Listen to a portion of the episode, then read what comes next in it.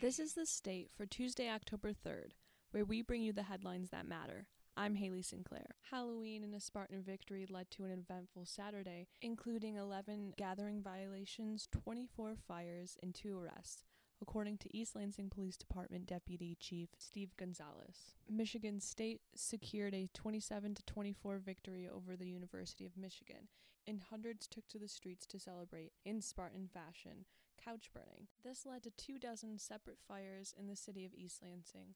Additionally, ELPD arrested two individuals for trying to set a couch on fire. Ingham County voters will be selecting more than only their elected officials on Election Day. They will also be voting on a series of statewide and local ballot proposals. There are two proposed constitutional amendments that residents across the state will be voting on.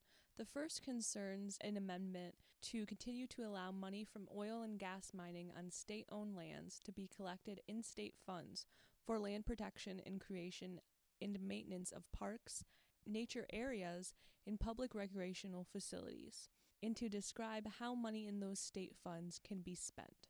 The second proposed constitutional amendment seeks to require a search warrant in order to access a person's electronic data or electronic communications.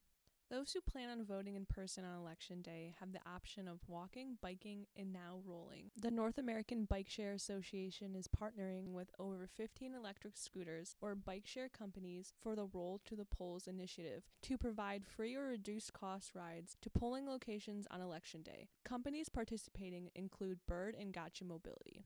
Riders can use the code VOTE2020 to redeem a free ride on Gotcha Mobility scooters, bikes, or cruisers in East Lansing on Election Day, Tuesday, November 3rd, from 6 a.m. to 8 p.m. Bird brand scooters are also available at 50% off with the use of a code that will be released closer to Election Day. Thank you for joining us for The State, produced by the State News and Impact 89 FM.